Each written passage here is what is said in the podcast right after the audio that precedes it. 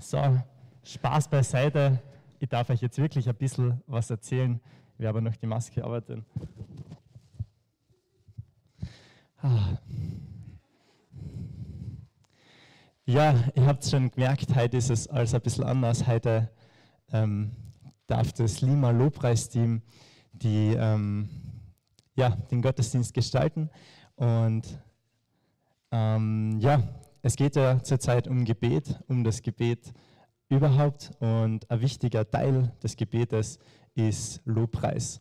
Und ich möchte euch als erstes fragen, was ist denn für euch Lobpreis?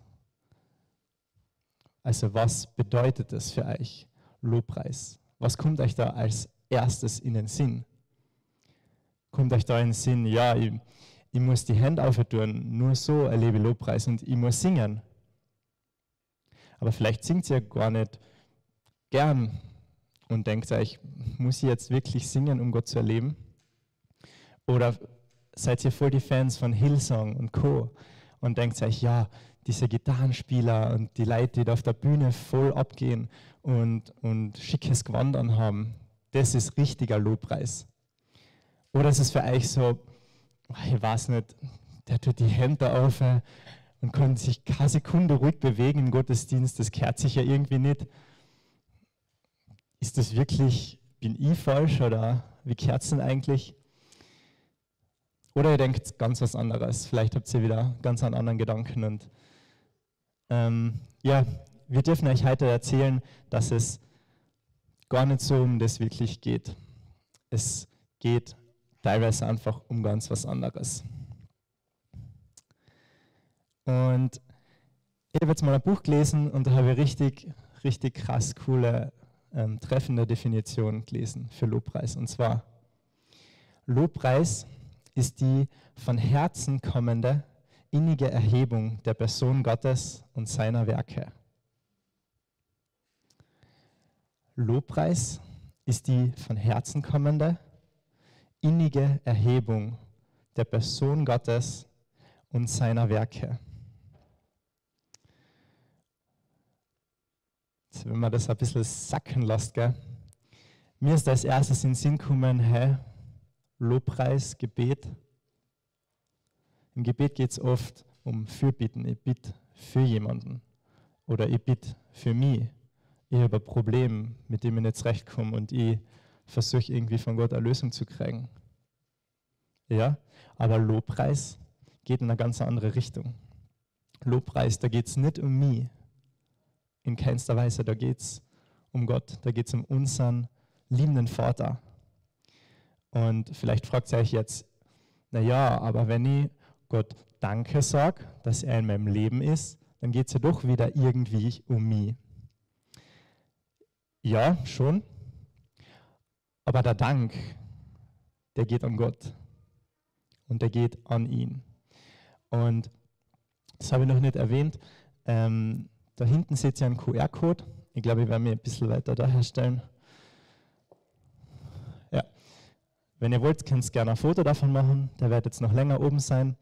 Ähm, bei dem, dem QR-Code werdet ihr zu einer Seite gelangen, wo all die Bibelstellen und Verse ähm, drin verankert sind. Und wir werden heute nicht alle Bibelverse ähm, auslesen oder aufprojizieren. Ihr könnt euch dann daheim nochmal genau mit dem Text beschäftigen und euch nochmal einlesen bzw.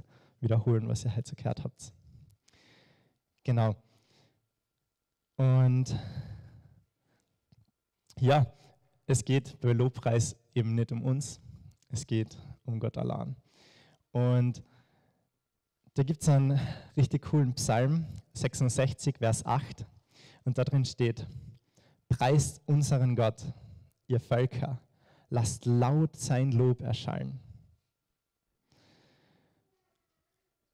Mir ist das irgendwie im ersten Moment so, wird das auch ein bisschen zum Fragen aufgeworfen und ich habe mir so gedacht, äh, warum soll ich Gott laut loben? Was für Gründe gibt es, Gott laut zu loben?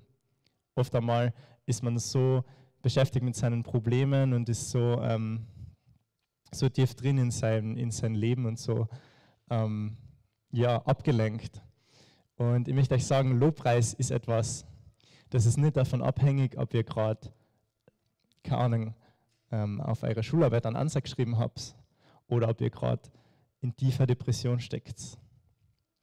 Bei Lobpreis geht es nicht darum, wie es mir gerade geht, sondern es geht darum, Gott zu loben für das, wer er ist. Und ich habe vier Punkte für euch mit, die euch eventuell helfen können, euch einen Grund wiederzugeben, hey, dafür Gott zu loben. Und das erste, ähm, der erste Grund ist für mich, wir loben Gott wegen seinem Namen. Gott heißt, wir, wir sagen oft einfach nur Gott zu ihm, ähm, Jesus oder Herr. Manche sagen Vater zu ihm. Aber habt ihr schon mal Papa zu Gott gesagt? Ich finde, es ist eine richtig intensive Bezeichnung, unseren Gott als Papa zu bezeichnen. Jeder von euch hat einen Papa, ähm, sonst würden wir nicht da sitzen. Und ich denke mir so, vorher, wenn ich zum, zu Gott Papa sage, dann ist das eine richtig tiefe und innige Beziehung, die ich da mit dem Wort ausdrückt. Und im Hebräischen hat ähm, hat Gott noch sehr viele andere Namen und die möchte ich ein paar davon vorlesen. Ähm, Gott heißt im Hebräischen auch Yahweh Jireh, das heißt der Versorger. Er heißt El Elyon, Gott der Höchste. El Shaddai, Gott der Allmächtige. El Olam, Herr, der ewige Gott. El Elome Jisrael, Gott der Gott Israels. Baal Paresim, der Herr der Durchbrüche. Yahweh Rapha, der Herr der Arzt. Yahweh Mkadesh, der Herr der Heilung. Und er hat noch ein paar andere Namen. Und ich finde es so richtig cool, weil Gott ist nicht einfach nur Gott. Gott ist wie so ein, wie so ein Diamant mit ganz vielen verschiedenen Facetten. Gott hat ganz viele verschiedene Charakterzüge, für die wir ihn loben können. Das zweite ist so, wieso wir Gott loben können, ist sein Wort. Gott spricht zu uns, zu jedem individuell, aber er hat uns sein Wort gegeben, wodurch er zu uns spricht. Und er spricht, ähm, er spricht eben dadurch. Und das ist richtig, richtig cool, wie wir ähm, ja, ihn dafür loben können, für sein Wort. Weil sein Wort ist immer Wahrheit. Sein Wort ist nie falsch. Sein Wort deckt immer etwas auf. Es verschleiert nichts. Es erfüllt uns mit Leben und Weisheit. Und dazu möchte ich euch noch voll gerne ermutigen, in Psalm 56, 11 und 12 zu schauen und in Psalm 138, Vers 2. Psalm 56, 11, 12 und Psalm 138, 2. Ihr findet es auch über den QR-Code. Das nächste sind noch Gottes Werke. Gott hat die Welt geschaffen. Gott ist der Schöpfer von unserer Welt. Und das ist richtig cool. Und wer mich ein bisschen kennt, der weiß, ich lobe Gott sehr gern dafür, dass, es, dass er Essen geschaffen hat. Aber nicht nur Essen, sondern, alla, sondern nur, wie es schmeckt.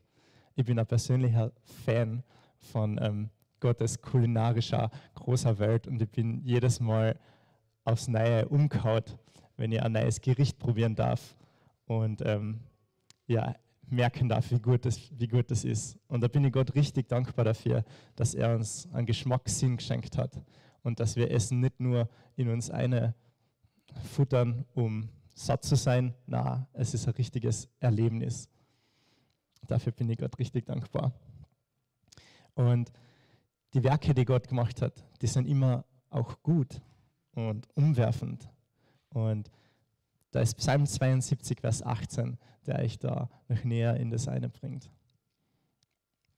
Und sowas wie Langeweile, das gibt es bei Gott nicht. Ihr braucht es einmal beim Fenster ausschauen. Was ist da draußen langweilig? Es ist richtig fantastisch, was Gott gemacht hat. Und das vierte ist seine Macht. Weil bei Gott ist nichts unmöglich. Gott ist, ja, Gott ist Gott. Gott ist der, der ist. Er ist stark und er ist unschlagbar. Und er vermag alles.